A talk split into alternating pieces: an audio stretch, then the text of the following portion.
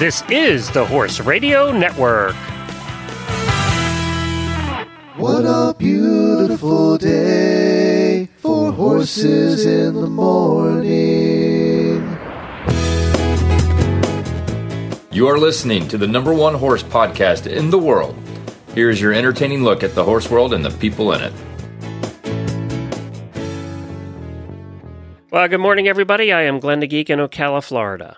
And I'm Karen Chaton from Gardnerville, Nevada. And you are listening to Horses in the Morning on the Horse Radio Network for September 13th. This is episode 2100 or 2018. Good morning, Horse World.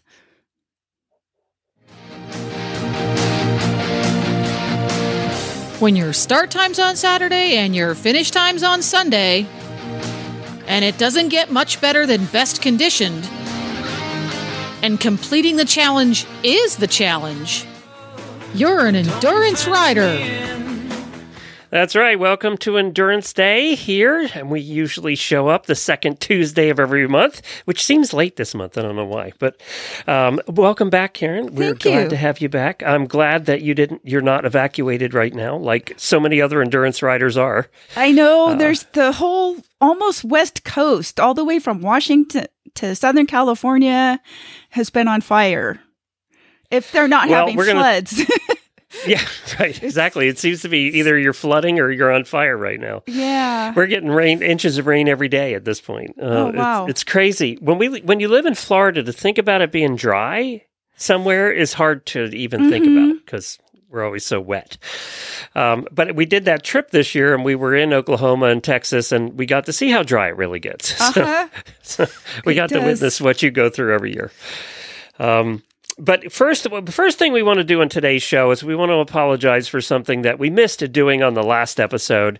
When we covered Tevis, we failed to talk about the fatalities that were there, and, and a lot of you were very upset about that, and rightly so. Um, we, we kind of had a plan and, and we were wrong, I think, uh, with our plan. We, we were kind of waiting to see what the, the Western States Trail Foundation did, and we're going to cover it this time, but we should have mentioned it uh, during our coverage the last time. So, Karen, the question is Is Western States Trail Foundation, are they taking this seriously and or what are they doing about Well, it? Well, I believe they took it very seriously. They actually put out some statements during the ride while the ride was still occurring. And actually, um, to clarify, one horse fell during the ride and had to be euthanized. There were two other horses that fell and that were rescued. Um, one, as far as I know, has survived. I haven't seen anything else stating otherwise, so I'm just going to assume that it did recover. Uh, but the second fatality did succumb to its injuries about a week after it had been re- um, rescued off the side of the trail. And the Western States Trail did put out um, some statements saying that you know that they were taking this very seriously. They were you know doing an investigation, and they are for sure going to be going down and and um, you know investigating the sections of the trail and making sure things are you know anything that needs to be fixed or worked on. They are definitely going to be doing that, but they're still working on you know the investigation, and sometimes these things take time if they're doing the necropsies and getting you know vet statements and things like that um so i apologize for not mentioning it but i kind of felt that it was so fresh i kind of wanted to give the writers their you know a little bit of time to grieve because you know people did jump all over this on social media so it was out there. Um but i i know if something like that happened to me i would appreciate if people just gave us a little bit of time, you know, to to get the investigation done and have a report published so that people knew actually, you know, the honest truth of what actually happened instead of just hearsay and rumors and stuff. Well, and you're riding a horse on the side of a cliff. It's inherently dangerous, right? Um, and, we, we have we have seen accidents in the past, and you know it doesn't take much for a horse to spook for whatever reason, or just to step wrong. I mean, it's just or, or the trail can give out or you know there's any number of things there could be a you know a, a rattlesnake or just i mean the horse could have a health issue And so we don't know that. Nobody knew that at the time of last month's show to, in order to, you know, give a, you know, accurate report on what really happened other than just mentioning that, you know, on the surface, the, um, the news, but I just didn't really want to, you know, sensationalize it or anything. Um, because yeah, th- I mean, if you're going to take a couple, a hundred or a couple hundred horses on any given weekend at home doing nothing, some of them are g- going to have an accident or something go wrong. So, you know, you got to look at the big picture that sometimes, uh, you know, when you're using horses in sports, things do go wrong. Um, on the other hand, I also like to try to look at the bright side of things of how many horses have had their lives enriched and um, actually p- probably lengthened because they're getting really good care and conditioning and um, just overall their health is better because they're participating in a horse sport. Well, it does sound like Western States is is investigating, and and I am sure after all of this, they're going to be very transparent with what they find too. Um, they're going to have to be, yeah. They're just right, going to have to be. Right. Right. Just- yes. they don't have any choice right now. Uh, but then, uh, you know, then the news came just what two days ago that the World Endurance Championships have been canceled. Now, I just read superficially what was going on. Can you enlighten us on that? Yes. There's a few. So let me clarify. This would be this.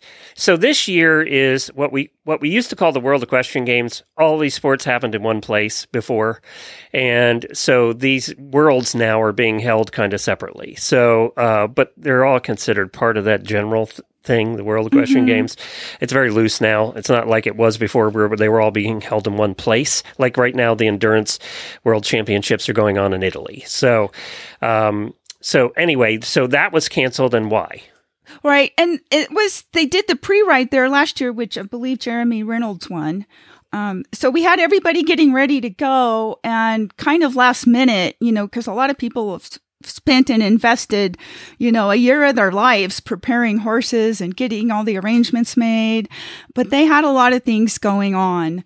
Um, like some people weren't real happy with First, the where was it supposed to be? I, I believe it was in Italy, uh, the same as the pre-ride was last year, and um, I just think you know there was a there were so many things going on. When I look at uh, some of the stuff that happened, they were short in funding by like a quarter million of of dollars or more. Well, that's a few bucks. yeah. Uh, the infrastructure wasn't really completed because other events were scheduled at the venue, and there just wasn't enough time to get everything completed. Uh, Also, it's in an area that's touted as a green, environmentally friendly area and event. The region is having a huge drought, so water and ice was kind of a possible in you know issue and then there's biohazard issues they're having like FEI was requiring vaccination for influenza every six months when competing but they had to change it recently to every 12 months because there's a supply chain issue in Europe for the vaccine.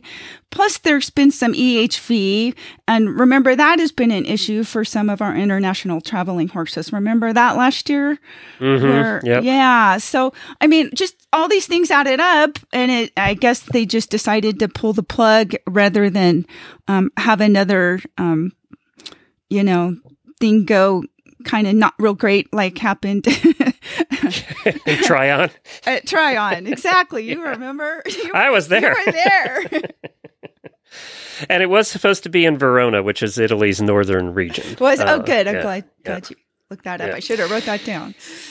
So, well, it sounds to me like, you know, we were just talking about fatalities there at Tevis. It sounds to me like they probably did the wise thing here because Mm-hmm. it, you know, it, it, it was it was plagued with problems. It's so sad. It's like uh, you know, the endurance uh part of the horse sport world is sort of like the redheaded, you know, stepchild. That's how I feel about it. It has been lately. I mean, you know, with with all the investigations and all the you know different things going on, and ever and it seems like it's been worse ever since WEG in, in Tryon 2018. It just seems like it, you know they it just is one thing after another. But, you know, that's the international play. And we talk, we don't talk a lot about that in this show. We do cover it, obviously, when things like this happen, or we're, or we're covering World Equestrian or Mm-hmm. the World Championships. But we don't, we tend to focus on what's happening with the, you know, the, the mid to lower level riders here in the United States, you know, not necessarily FEI.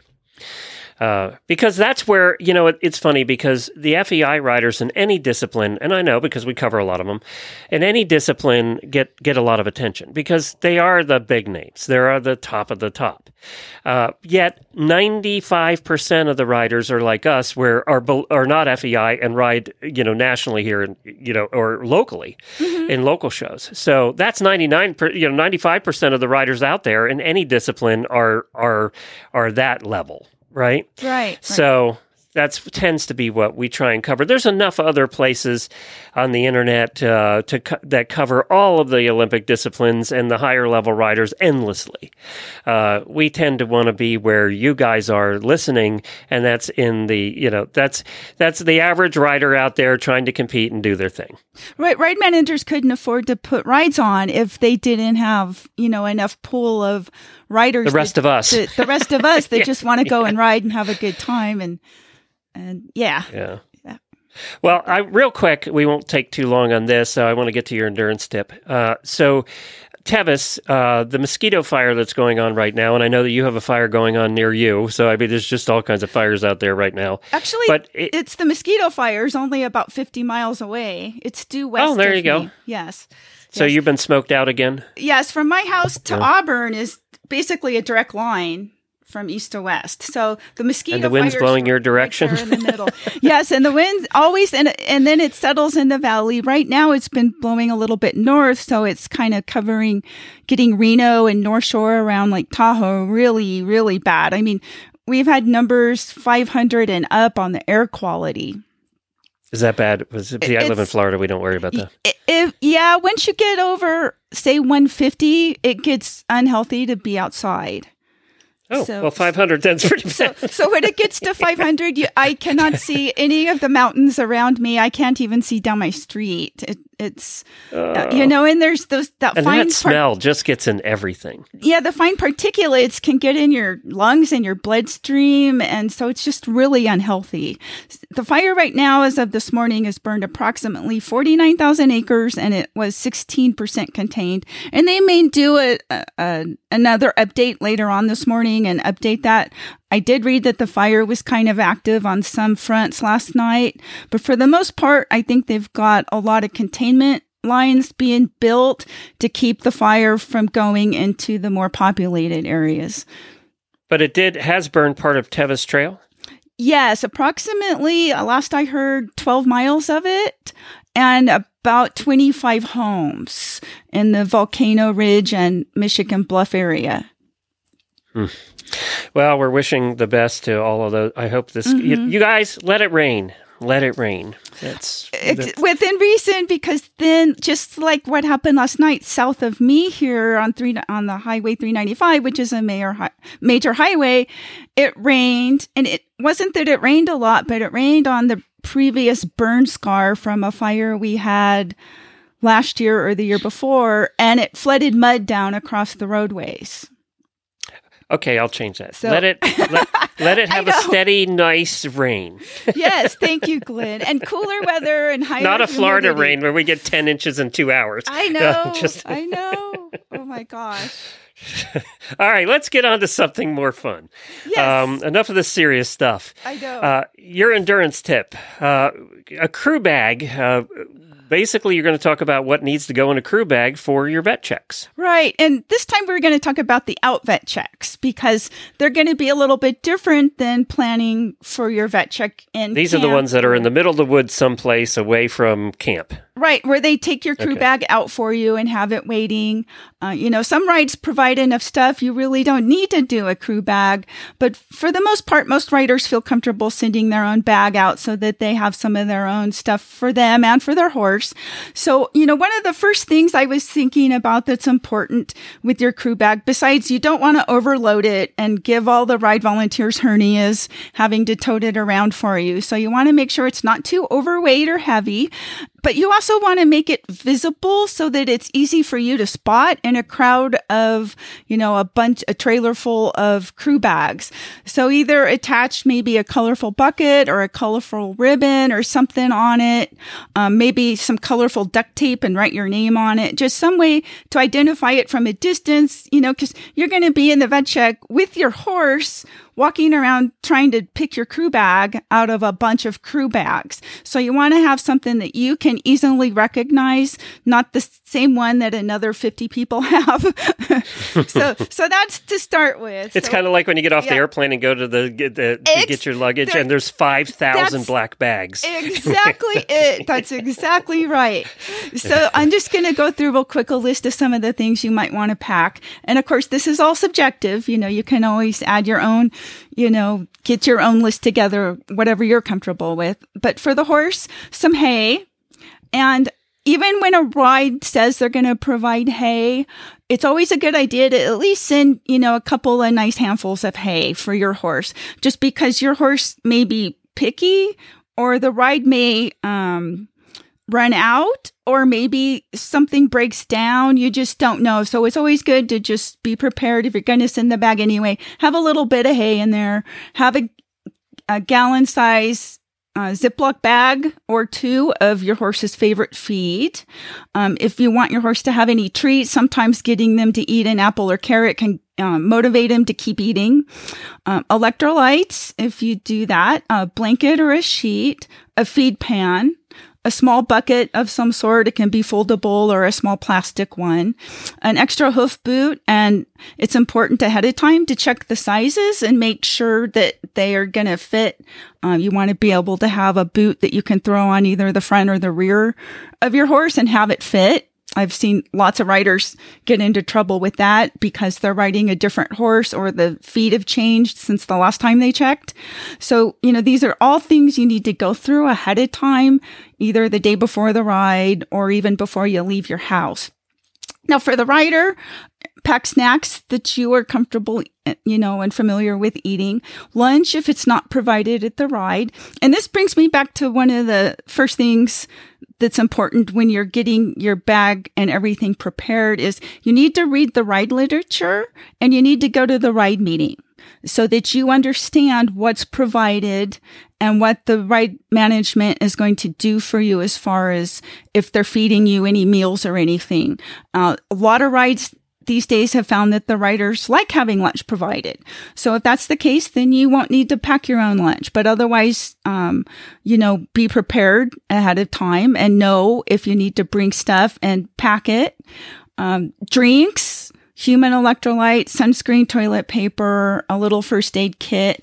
If you need any medication, some additional things that you might find handy to have, some Desitin, vet wrap, um, a small foldable chair or stool, rain gear, depending on the ride, strips of leather or a strong string, Leatherman type tool, a screwdriver.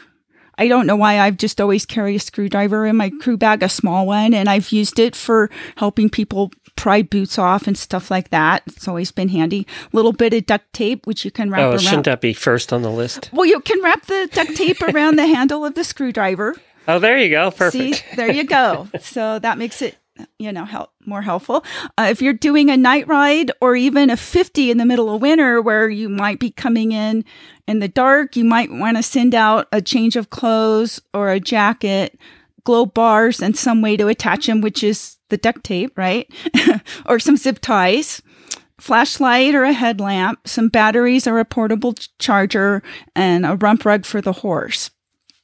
So that's a pretty extensive list, and you just need to go through. That's a big what- crew bag. I, yeah, well, you know, a lot of the stuff is small. You know, you want to stuff it down, and again, you don't want to pack the kitchen sink and everything with it. You know, um, sometimes I like to throw in something that I can groom my horse with, like a curry comb or a stiff brush to get the sweat off. They seem to really appreciate that, getting cleaned up a little bit. Um, I find when they're less covered in sweat and dirt, they're less likely to attract bugs, which is helpful. Uh, So you also may want to put in a sponge or a scoop if you don't carry one on your saddle. And some of this stuff is redundant because you can carry it on your saddle with you as a rider. Um, but it's also good to have some of these things in your crew bag in case you have used them during the ride, you know, so you can replenish your drinks or your electrolytes and stuff like that. Maybe next time we'll go over. I know it's been a while since we've done this. We'll go over what you actually do carry on your saddle. Okay. Um, with you, or you know, with you in general. So maybe that's what we'll do next time.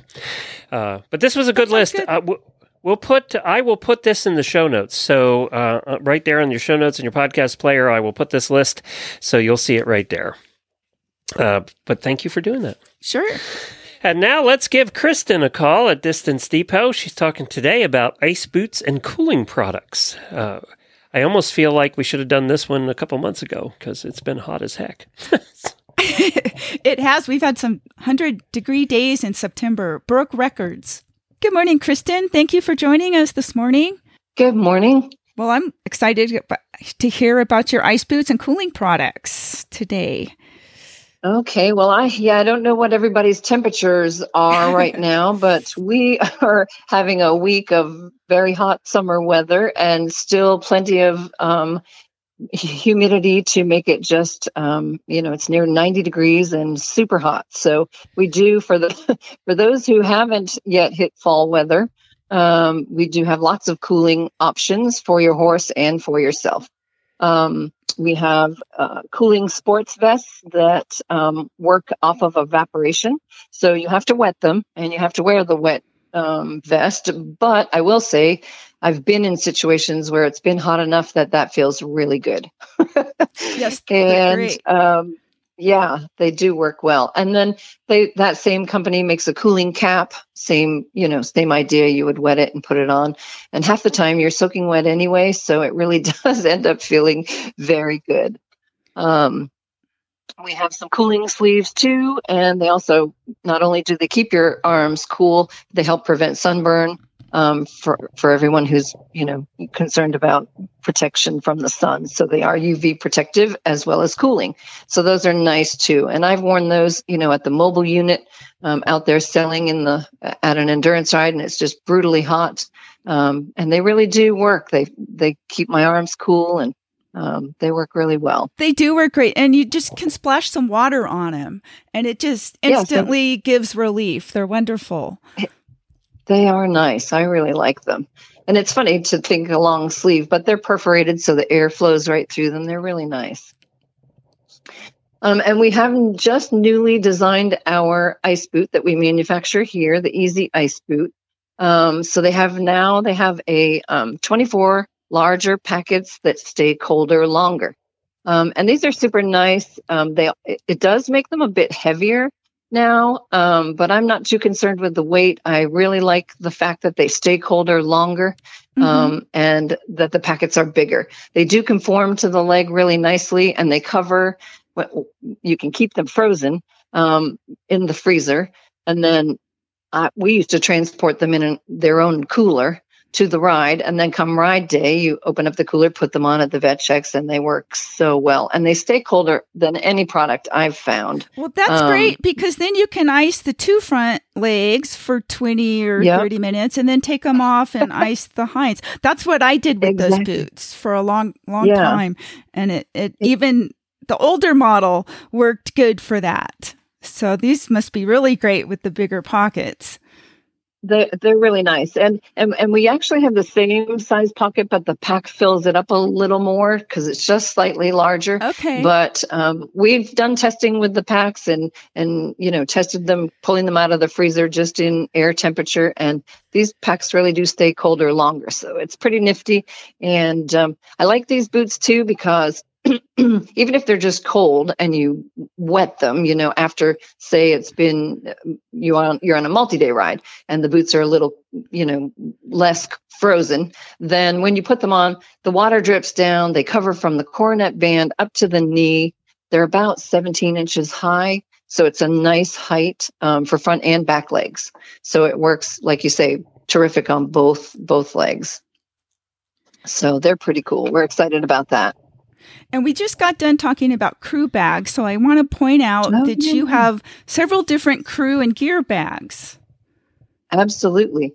Um, we have um, the Easy Care Deluxe hang gear bag that has several pockets so you can put your um, stuff to go out to a hold or for your crew if you are lucky enough to have one. So you Uh-huh. can put some hay in there for the horse and also maybe a raincoat or your ice boots or um, you know extra extra shirt or whatever. So you can keep it separate from the hay, which is really Mhm. nice because then your stuff isn't all covered um, with hay, which we're all pretty used to. But it does make it nice to have those extra pockets. You can also embroider on these bags. We have a bag from Cashel and also just a, a gear bag maybe to put your own stuff in from Easy Care and some duffel bags and stuff. But you can get embroidery on there, and they're all on the embroidery page on the website. Oh, great. Tell us how would somebody get in touch with you?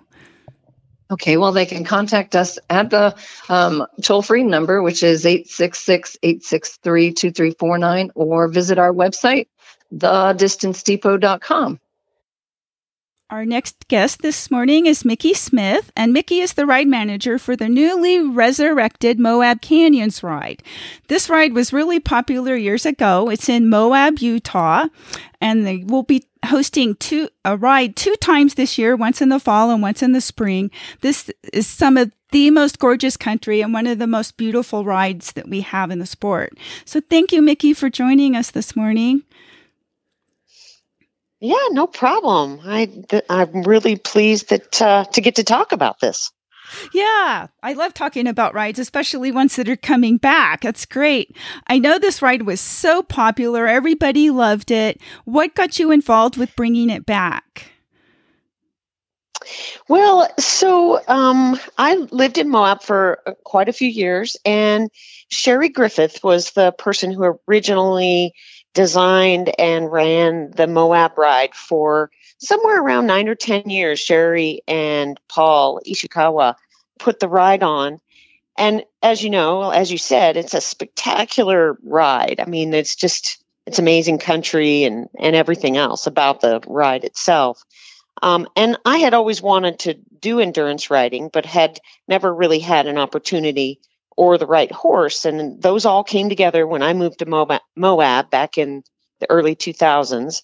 And um, so I ended up getting involved with Sherry Griffith and I started helping her with the ride and I started riding it and I got my daughters involved. And, uh, you know, Sherry was starting to kind of want to not do it as much anymore. It is a lot of work and she had put it on for many, many years. And so she was kind of hoping I would want to take over. And um, so that's how I got involved. And then it just, it's just something that we we haven't been able to do it for the last few years and we really miss it and we know a lot of people do miss the ride and um, i finally retired from my full-time job and i just decided to try to bring it back and Good see how it goes you. Good for you. That's something to do in retirement. Dive into something that requires 10 times more The time work. than your job did. Perfect. yeah exactly Yeah.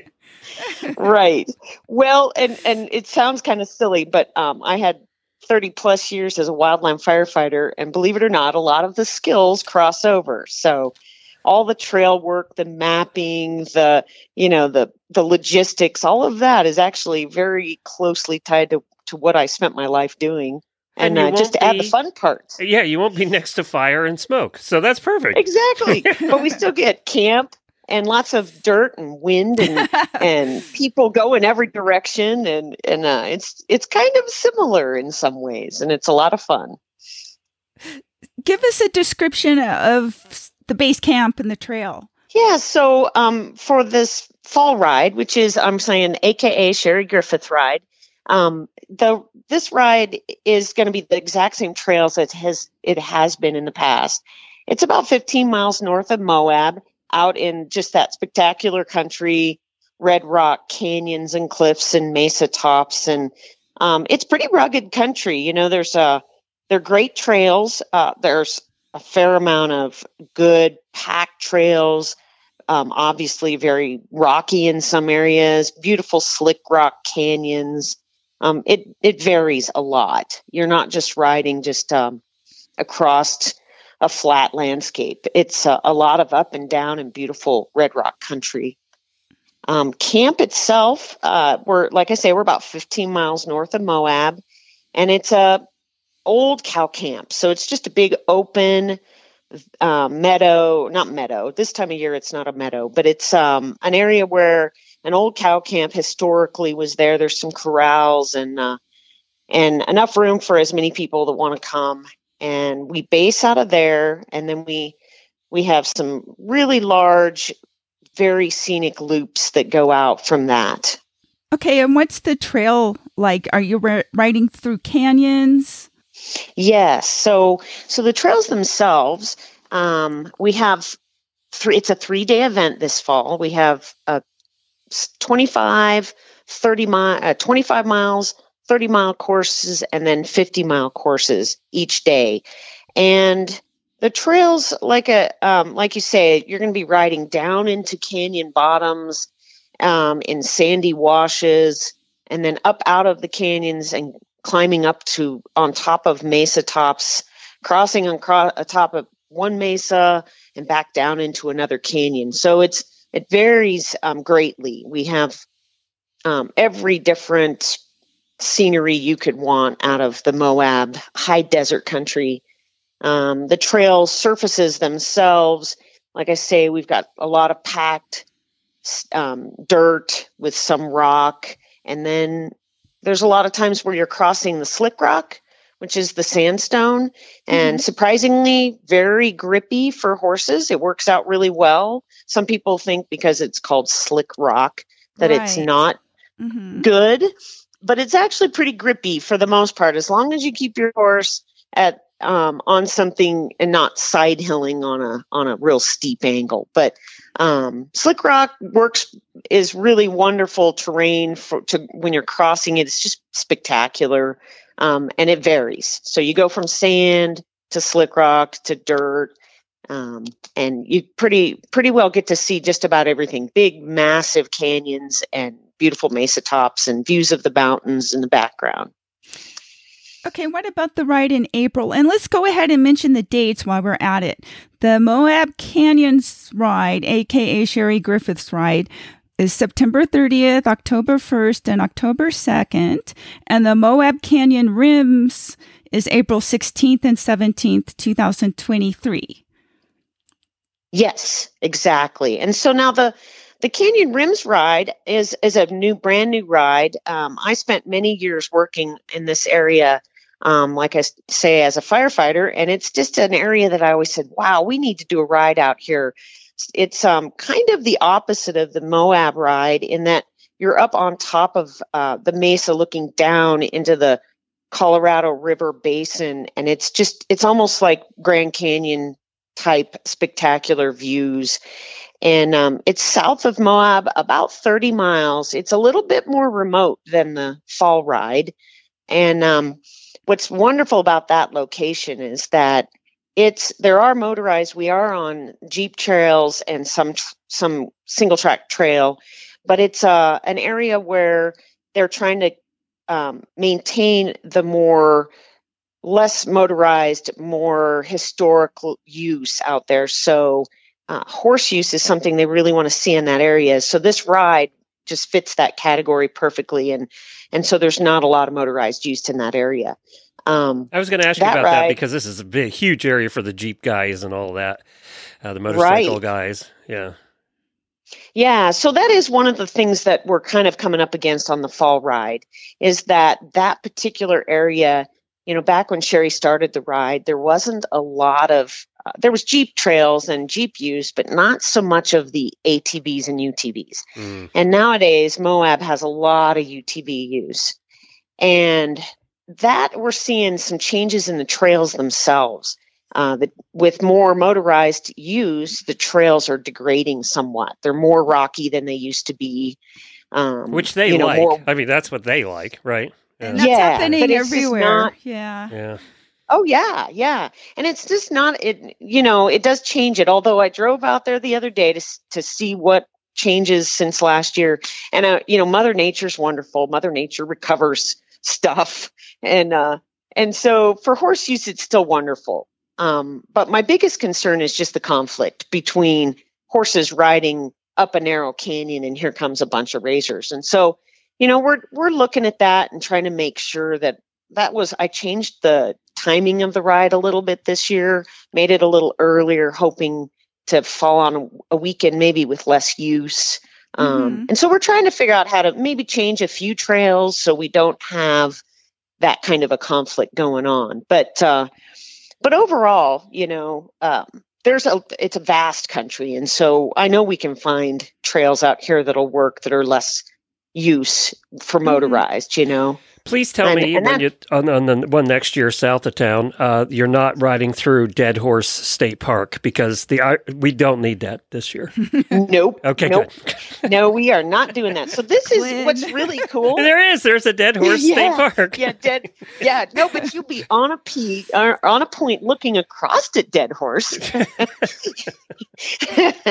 yeah, yeah, that would be bad. Yeah, Um, just, a, just a note. But uh, but it is just about as spectacular. Anybody who's ever been to Dead Horse Point, you are on the opposite side of the canyon, looking at exactly that same beautiful scenery. well, So- it does look like the Grand Canyon from there. Oh, it's gorgeous. Yeah, Yeah. it's Mhm. Yeah, and uh, and that ride it's fun it's uh it it's less um vast you know i have it a little bit more condensed and you go from one side of the big mesa top hatch point hatch mesa from one side to the other and you get views to the north and views to the south and down in the canyon and it's just quite spectacular i love the I want to come ride. out and volunteer. sounds like oh man we'd love to have you you're welcome to come Do you need For sure. volunteers? Yes, we. That is one of the things that. Um, so you know, Sherry teaching me how to do be a ride manager. I've been learning from her, and one of the things I am learning is how difficult it is um, to. Well, there's just how difficult it is. Period. Um, but then also just volunteers. You know, we all have busy lives. Well, and not only that, you're in a pretty remote area. It's it, it's different than when they need volunteers in the Florida ride down here in the middle of horse country, right? right. yeah. Exactly. Right. Yeah. and and so our few people that are horse people here they get tapped pretty hard and you know um it, it is a, it is an issue it is something that i'm working on right now as a matter of fact today i'm in moab um, calling people and seeing if i can round up just a couple more volunteers to be out there and uh, you know not make it so hard on the the handful of folks that i've been leaning pretty heavily on um, Is there a place that's- for them to stay if they want to come in from out of town? Um, you know, there's I I think if people were coming in from out of town, it'd be easy enough for me to arrange um, some housing for a few nights. Okay. And then as far as out at ride camp, um, again, that would be something I could accommodate if I knew I had people coming. Okay. Um, I have a couple of campers and you know, we we would try to accommodate people that were coming from out of town. I know That we have some awesome. listeners in that general area, so there you go. Yeah. If you want to do something Yeah, and fun, then- And then knowing that the high cost of fuel right now is is really hindering people's travel, I've been telling volunteers that I'm happy to pay um, their gas money to get them here. It is out of town a ways, and we have wonderful lunches. We feed people, and and it's just it's a lot of fun, as you know, being out at a- an endurance ride and just that that vibe that goes with all those horse people that are having fun. You know. well, so is it too late now to sign up for September? No, not at all. Okay. Um, I I was originally so there is a a a ton of hidden hidden costs in this business that I wasn't aware of, and and when I did the spring ride, I was Welcome to pretty any business. yeah, exactly. yeah, and and being a new business person, I'm like, oh my gosh, I can't believe all of these costs. You know, um, some of the big ones for us are like hauling water. I have to haul all the water out there Hmm. and uh, and doing that with you know load after load after load with 450 a gallon you know on the on the fuel Uh-huh. um, i had no idea how expensive that was and uh, i'm hoping someday to own a water tender make it easy but there you go. You need yourself If a you water know- truck. yeah if you know anybody that has a water tender let me know but uh, but those are the difficulties doing a ride in the desert you know is is some things like that um But Well, anyway, We'll put a link. We'll put a link. I know you have a website. I was on it this morning, and we'll put a link to that in the show notes so people can find that, and also to the AERC uh, Yes. listing, so where they can actually sign up to go. It's it's September 30th, the first and the second, so that's coming Yes. up. But it's not too late to get out there if you if you want to do a ride. Or You're going to have a volunteer. choice of what's that Or volunteer. Or volunteer, and or volunteer, or even just come out and see what we're doing. and it's a it's awesome. 25 and a 50 each day, right? Yes. Okay. And I'm actually um, got introductory rides as well. So if there's any locals that want to get out there and just ride a 10 mile loop and start getting an idea of what um, endurance is like, we have an, an introductory ride each day as well. All right, terrific. Well, thank you for joining us and good luck with it. Let us know. Yes, thank you. All right. Nikki. Well, thank you. Appreciate the time. Our next guest coming up is Heidi Helly. Heidi is a longtime rider from the Pacific South region in Southern California. She rides all of the distances and has around 16,000 miles since 1993. She has over 5,000 miles with her horse Optimus Prime. She is also a trainer and riding coach at Harmony Ranch and also has a band called Heidi and the Hurricanes. Welcome, Heidi. Welcome, boy. You did your homework. I don't think I drive that much. Um, well, I've known you a long time, Heidi. We've ridden a lot of those That's miles. That's true. I remember the one time my horse dumped me. You were right behind me, uh, taking pictures. oh, was I? See, I Karen's like, remember that. take a picture first, see if she's okay second. That's right. I was fine, but uh, you know, there was Karen taking Oh a my photo. gosh, no! But, but what ride was She's there to help. Wait, we got to document it first. Okay, what ride was that? I don't remember it. Ah, so I'd have to think about it. I, I Oh. think it was Bryce Canyon. Okay. Oh my gosh. You know, I'm so busy taking the photos. Other stuff's happening around me. That's funny. Oh, It was an educational moment for me, though. I learned from it. yeah. Oh my gosh. Okay, so tell us how did you get started in the sport? Well, you know, ever since I was a kid, I I had my own pony when I was about seven or eight, and in the summer when I boarded at my grandparents' house, they were about an hour away from the Bay Area where I lived, and so I would head out. They'd force me to eat cream of wheat for breakfast, and then I'd be out riding all day long on this pony with my friends. And then we'd come in for lunch sometimes for a sandwich and a dip in the pool if it was 100 degrees. And then we'd ride again. And they would say, Well, be home before dark. And every night they were looking for us with headlights because we weren't home yet. so I, I guess I've kind of always been an endurance rider. I wish I could have gotten all those miles counting. I'd be, ca- I'd be catching up with Dave Rabe. Basically, the pony was the babysitter. he used to dump me pretty good. Yeah, he taught me how to ride. Yeah, but I mean, they could Oh, yeah. send you out with the pony, and they knew you'd be okay. You'd come back eventually. So Those were the good old days. Yeah, all I can exactly. Say. exactly. the good Yeah. old days. So tell us about your horse Optimus Prime. Well, um, I call him Opie. Um, I have his his brother and his half brother and his half sister also, who have also done quite a bit of endurance with quite a few people. And uh, he was actually a gift from Charlene Lewis to me. She um, ran across some busy and hard times setting up her business. I don't know if you want to say her name or not on the radio, but but um, she thought we would be a good match. And um, he was quite young and green at the time and um, anyway, I, we we clicked, and um, we've been arguing ever since. We both argue a lot, the horse and I. We're both Tauruses, and we're both a little bit pig-headed, but you know, uh, we seem to figure it all out. And I think in the end, we trust each other as much as you can. So Mhm. it, we, we work it out. But he's very opinionated. He can be kind of a punk. So You know, a lot of those 5,000 mile horses are that way. yes, they are. They really are. It seems like the talented horses have a little quirk to them, don't they? You know, Uh-huh. it's true in any discipline too. You the best jumpers and eventers and all that. They're all the quirky ones that are, that have an Yeah. attitude. They all have a little bit of an attitude. But then, Yeah. oh, don't most Type A people who really are the ones who strive to win everything have an attitude too? So I mean, Right. Yeah. No, I think you're absolutely right. And I think these people that want to get into our sport and think they're going to have this lovely, and they, I I love the term heart horse, the perfect horse that stands quietly for mounting, never shies, never tries to run through the bit. You know, that horse may just do a few rides and not really excel. I mean, it, it's a lovely horse, but it's got to have some oomph. I think. Yeah, if you're looking to just have a pleasant ride and, and go out for the fun of it, that that's the horse you want, right? Right. If you're looking to win, may not may not be. Right. Or, or Right. just do You a lot of find miles. hmm right. Yeah. Right. Which is the secret Karen and I know, right? You don't have to win. Uh-huh. You just have Right. to be tenacious. exactly. So, Heidi, you train horses and you're a riding coach. Tell us how you got Mhm. involved with doing that. You know, um, when I was a teenager, I worked at a summer camp for several seasons um, up in Central California. So I did a lot of riding lessons. Um, they took out we took out trail rides several times a day.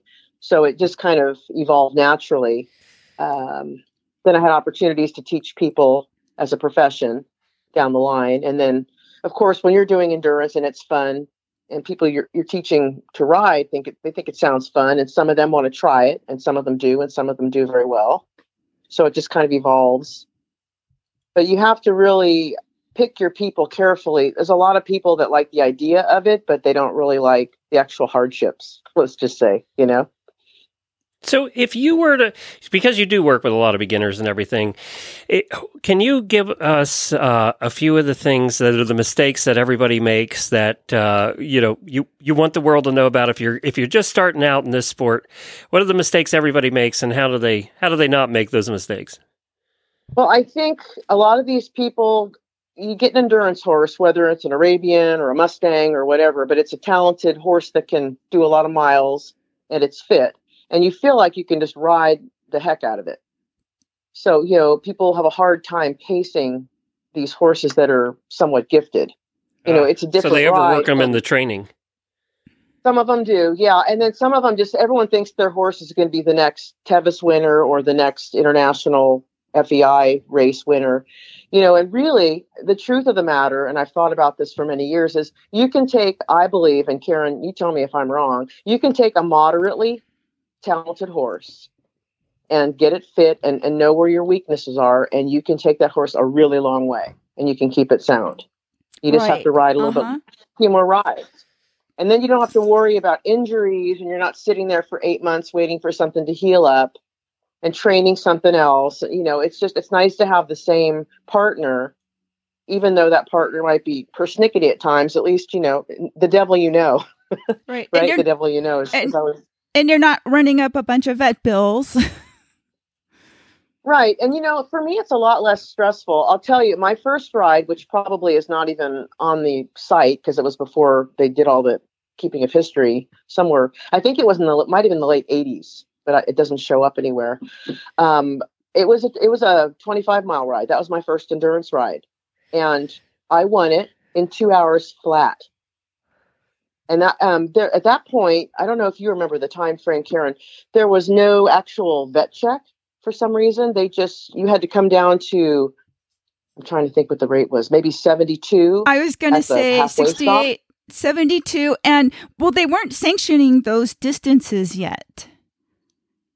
yeah, I don't remember, Remember? that, but I Yeah. remember, you know, 2 hours. I mean, we started at 6:30 at 8:30 my friend rode the brother to my other horse. We won at, at 8:30 in the morning. We're done and we've already won. So what do you do the rest of the day? So we we worked on our suntan, you know. But my point is, I went from that to realizing, you know, it's so beautiful out there. You don't want to be stressed out about your horse. It's very stressful riding super fast because if the horse takes one bad step, you got you got trouble. So as I get older, I appreciate just being out there all day and just cruising along and enjoying the ride. And my horse seems to um, be less stressed about it, eat better, drink better, take care of themselves. It's funny how mortality changes the older you get. It is, but you know, it's nice that you can do the sport at any age. That's true. So I think really the mature riders can really help the new riders and the children that are learning to ride because they just don't have that experience. So I think it, and the kids will keep you amused and, and lively going down the trail. So, you know, it, it's kind of a nice match if you can make it work. Yeah, let's talk a little bit about the age thing. Like, how young is the youngest person you've worked with, and how old was the oldest person? Okay, so the youngest person I ever worked with that I did endurance with, I got a, my husband said, "Oh, a lady called, and her daughter's two and a half, and her daughter would like to take lessons, what? and she wanted you to call her back." so I, I thought about it and I, I looked at my paperwork for my insurance to see if there's any limitations. and I said, you know, there's no limitations. So I don't see why this little girl can't come out and brush the horse and ride for a few, you know, a few minutes, see what the little horse, see what she can do. I've got a little Icelandic horse. Let her sit on the Icelandic horse and we'll lead her around. And well, I'll be darned. You remember her. That was Lacey Bainbridge. Oh, Lacey, we had her on the show, Glenn. Yeah, we did. That's right. Mhm. Yeah. That's Lacey. So, so she was the 2013 national junior mileage champion, and she was not even eight at the time. And you started her out at two and a half. Yep. And Um, she was riding by herself on trail when she was four, and by the time she was probably five or six, she was my favorite person to ride with because she was the most sensible person I would ride with. I- Because Well, obviously Karen wasn't. You learned your lesson there, so you had to go with the six-year-old. she, she well, actually Karen and I don't live close enough. she she trusted me to actually sponsor Lacey on a ride. I did a 50 with her. Oh, That's oh, that's right. Mm-hmm. Wasn't Yeah. she an interesting rider? Oh yeah, she was a And great was junior to was- have. You know, no Mhm. whining. She did what she asked. She knew how to handle her horse. She was terrific. She was, and one time we were riding up at um, Eastern Mojave, going over the Burrow Mountain, which I know you know well, and it Uh-huh. was, was snowing, and it snowed a bit. There was quite Uh-huh. a bit of ice and snow on it. And Lacey was looking ahead at the riders that were just ahead of us, and they were riding down this kind of a funky-looking slope. And she said to me, "You know, when I get up there on the flat, I, I think I, I'm going to hike my horse down that. I don't know why those people are riding down that." And I agreed. I said, "You know, I know it, it could be pretty sketchy. It could be pretty slippery." So it was nice to ride with somebody that, that had that mindset. And um, we, if I was riding with another adult client student, she would always um, put her two cents worth in, and but they would always take it in stride and say, "Hey, I'm getting twice the help." but you have to have um, you have to have somebody, whether it's an adult or a child, they really have to want it, and they have to understand that it, you know if you're going to get tired, things are going to hurt on your body. You know, you're going to get cold, you're going to get hot, and you just have to accept it as part of the experience. okay, what about the oldest rider? And you don't have to name them. you- I won't. I won't. but I named I named her because you knew her. Um, probably. I, I'm going to say that actually did endurance. I had I had somebody did some fun rides. A couple of grandmas that were probably seventy ish, and they did some fun rides with their grandkids. That and that was Oh, pretty neat cool. because one of them Uh-huh. rode an Arabian mare that was in her twenties, probably twenty five, and she was a spitfire. That little mare, boy, she could have really done something if she'd been worked with earlier. But um, in endurance, probably in their 60s, people in their 60s I've worked with, and they've gotten um, gotten through probably 500, 600 miles. I have a question for you guys. So, and I know with my wife, you know, is dabbling in endurance. But do you have a lot of women that come in in the forty, you know, in the forties and even fifties into endurance after they've done with other stuff, and they, they, you know, maybe they were an eventer or whatever, uh, but they're Mhm. done with that and they want to get into endurance. Is there a is there a group of those?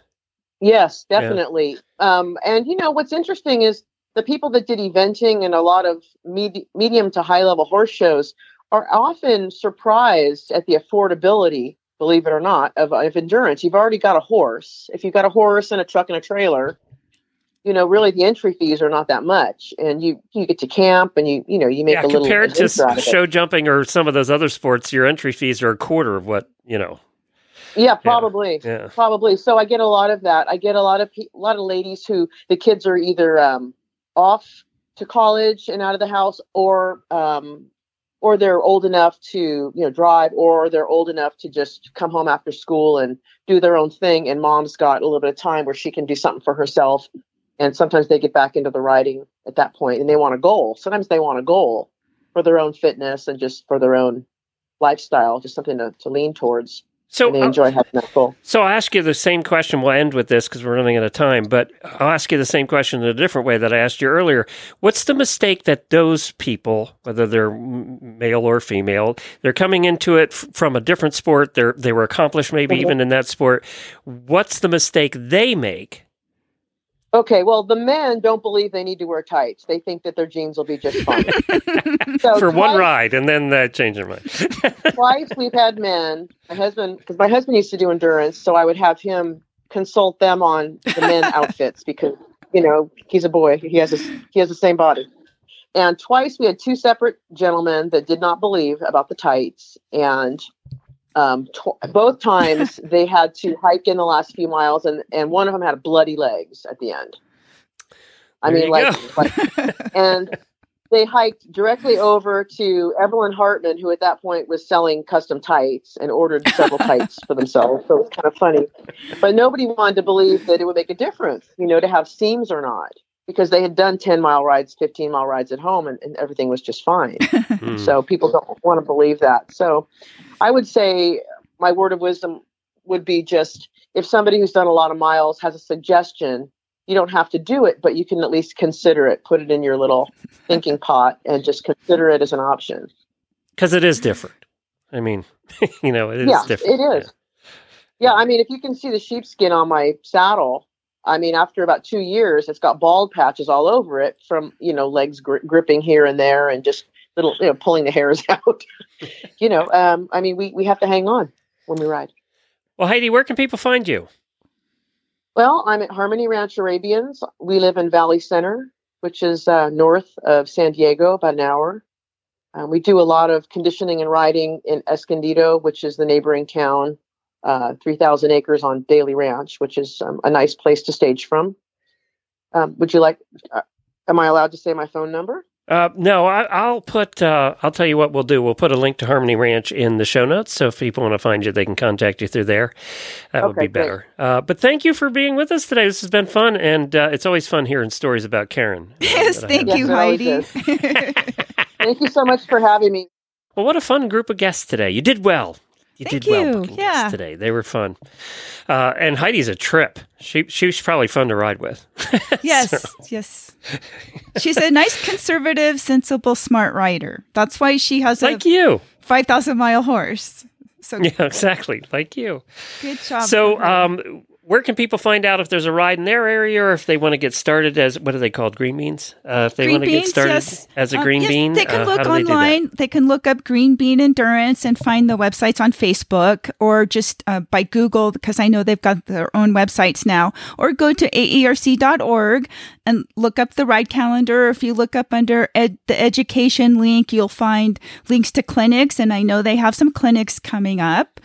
We also have the Distance Horse National Championship ride coming up at the Autumn, Autumn Sun Pioneer uh, base camp in Gooding, Idaho, and that's coming up September 30th through October 2nd, 2022. And I also want to mention that the Virginia City 100 ride due to the fire smoke has been canceled.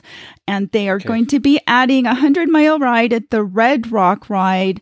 I believe it's October 15th or somewhere around the middle of the month in order to sort of replace it. I mean, it's not going to be the same because it won't be at the same location, but at least it'll be another uh, place for somebody to get in a 100 mile ride if that's been their goal all year to build up to. And we haven't for you know every time we don't mention the East Coast, we get in trouble. So we haven't forgotten about the East Coast. Karen's been doing really good at getting more riders and more people on from the East Coast, and we're going to continue doing that. It's just every once in a while we have to go back west. So.